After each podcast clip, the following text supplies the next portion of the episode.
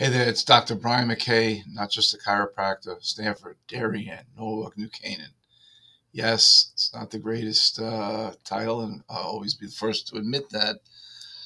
But what I'm going to talk about today is runner's knee or knee pain in general, because anytime someone has pain in the knee, you're going to call it runner's knee, even if you're not a runner. So, what basically happens is there's a lot of moving parts with the knee. It's a very stressful joint. Um, it's a hinge type joint similar to the elbow.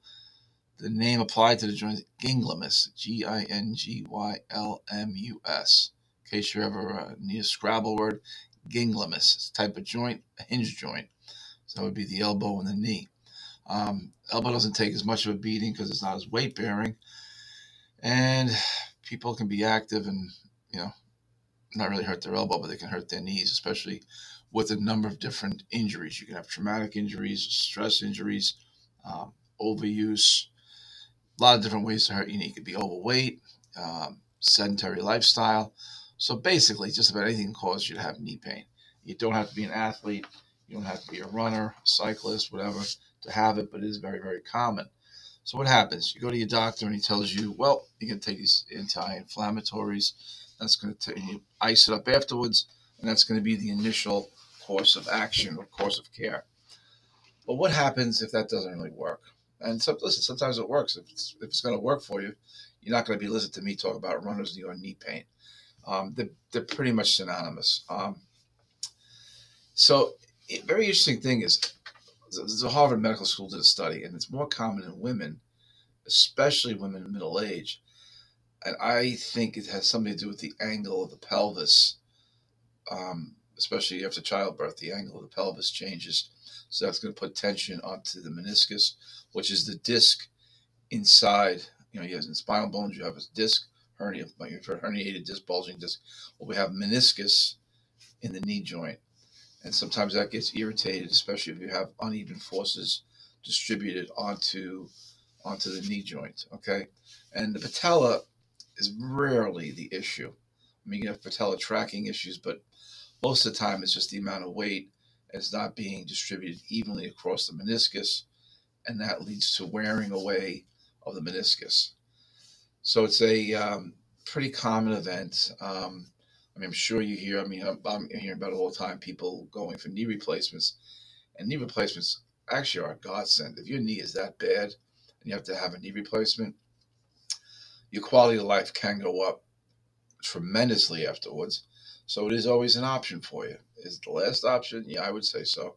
And some people opt for surgeries. Not and, that's okay. Opt away for surgery. It's not a uh, you know it's not a bad way to go, and it will help stop the pain. But if you don't straight straighten out everything else that's going on with the knee, it will wear down again, and more than likely you can have a second surgery, and you know that leads to ultimately probably a knee replacement. So I'm not here to talk about gloom and doom as it relates to knee, but I want to tell you about what I feel is the most proactive course of care for knee pain. Now, I'm a chiropractor. Do I treat knees? Yeah, I do. And what is it is, it's I'm going to use alternative things to correct the knee. Okay. One of the simplest ways to, if, if, if the, we call it a motor unit, basically from your from lower waist all the way down to your toes, it's, it's a lower extremity motor unit. And if you do not have stability in the feet, that can be a major cause of knee pain. And to correct that, sometimes all you need is what's called an orthotic. An orthotic is custom made um, and it helps stabilize the foot. A lot of times people have a condition called pronation and then supination. And pronation is where the foot rolls in, supination where the foot rolls out. That's going to place stress on some of the lower leg muscles.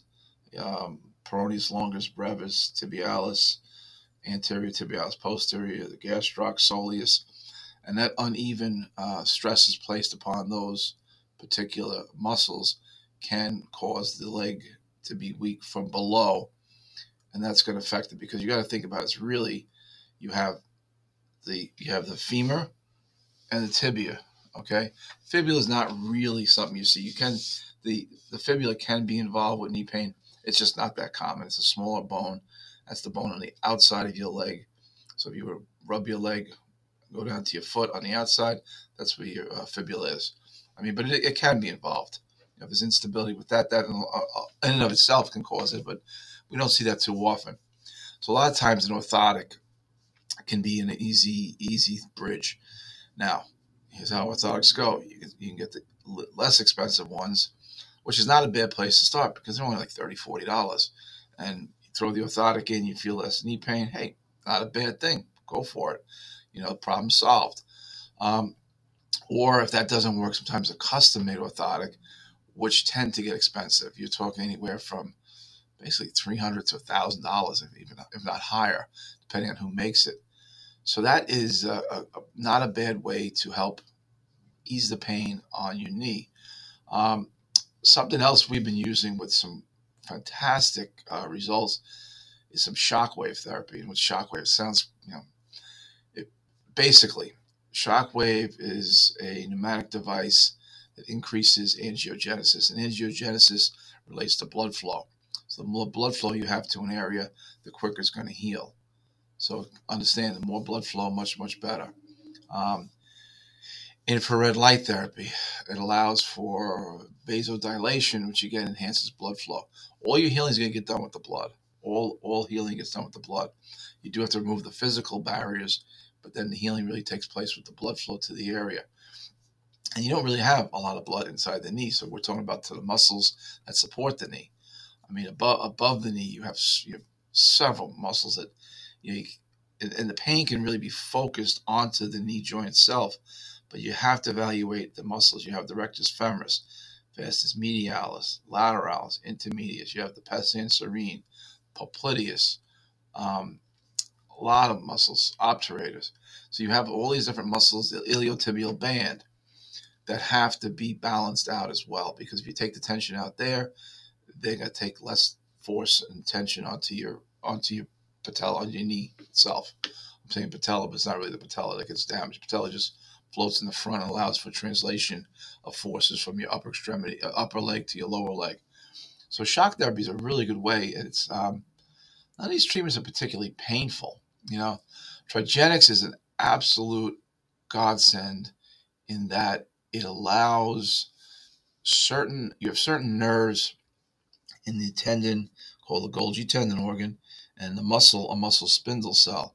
And, the, these are directly connecting either the tendon or the muscle right to the brain, right, right to the spinal cord to the brain. So you have this really fast transmission and it allows for the brain to control tone.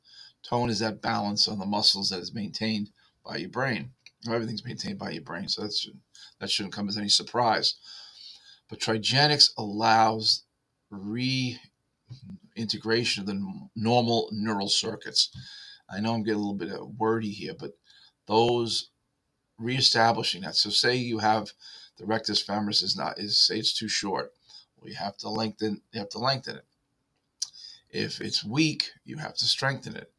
So if it's weak, you're going to have to work with the muscle spindle cells. If it's short, you're going to work with the Golgi tendon organs to again reestablish the normal motion to the brain. The brain recognizes normal motion.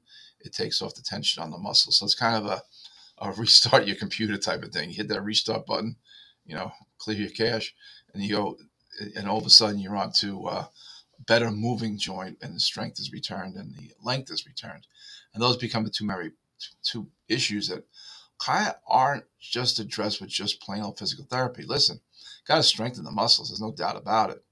Now, if you really want to strengthen the muscles in a very effective way, I use a thing called blood flow restriction bands. And again, you know, a lot of this focuses on blood flow.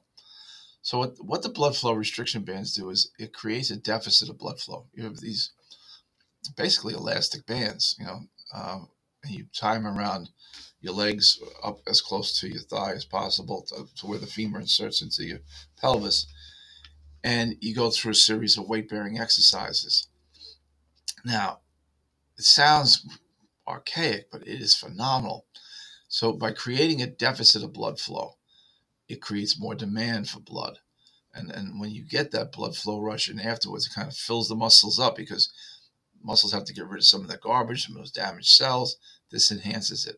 And when you drive blood flow to that, it's it's a phenomenal in terms of speed, I mean, you really do see um, very, very quickly a change in strength. The muscles become much, much more effective uh, very, very quickly. I mean, like say you wanted to use blood flow restrictors, you wanted to have a bigger uh, bicep, you would put it around the shoulder, uh, right where the armpit is, and you actually you could see it immediately. I mean, you do a couple of curls.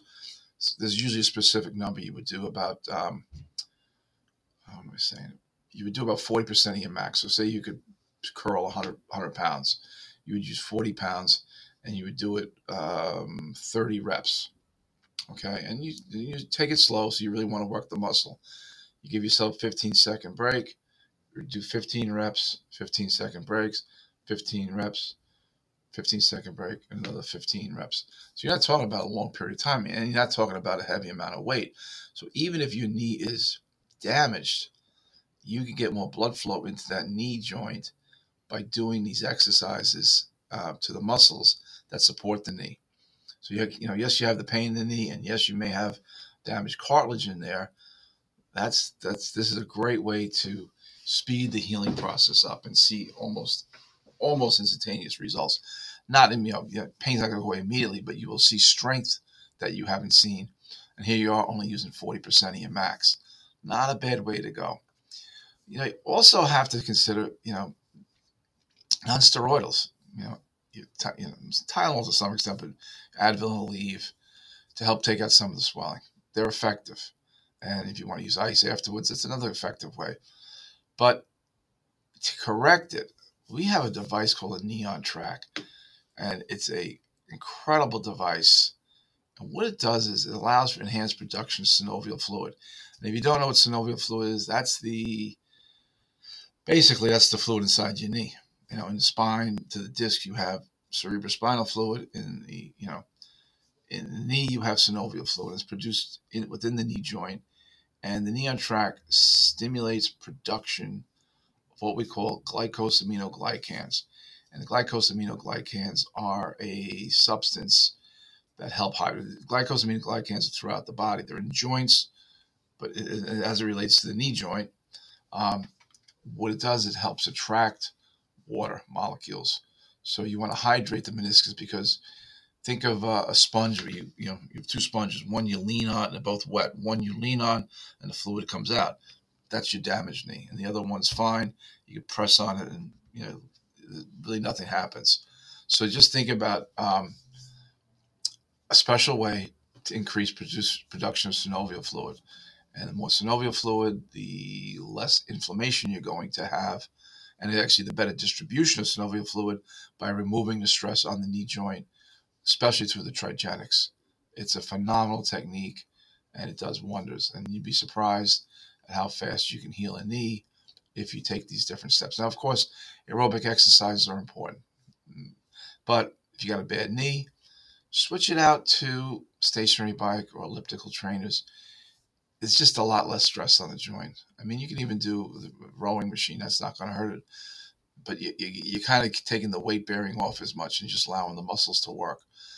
So, core health we you know we try to find different ways to help people, better ways to help people, you know. And so again, using a quick re- rundown: orthotics, the custom-made shoes, the shockwave therapy for increased angiogenesis, the trigenics to reconnect the, the muscles and the tendons to the brain, blood flow restriction, enhanced blood flow, the NeonTrack for the production of synovial fluid, absolutely amazing. And you use non-steroidals and uh, a little bit of ice, and you get better with your knee. It's a great way to avoid knee surgery and especially avoid knee replacement. If you have any questions, um, I know I'm a chiropractor, but I do know a lot about knees now. Um, give me a call 203 656 3636. 203 656 3636. Hey, thanks for listening. I hope you've learned something, and um, hopefully, you'll listen to my next podcast coming soon. All right, listen, have a great day. Dr. Brian McKay, Core Health Darien.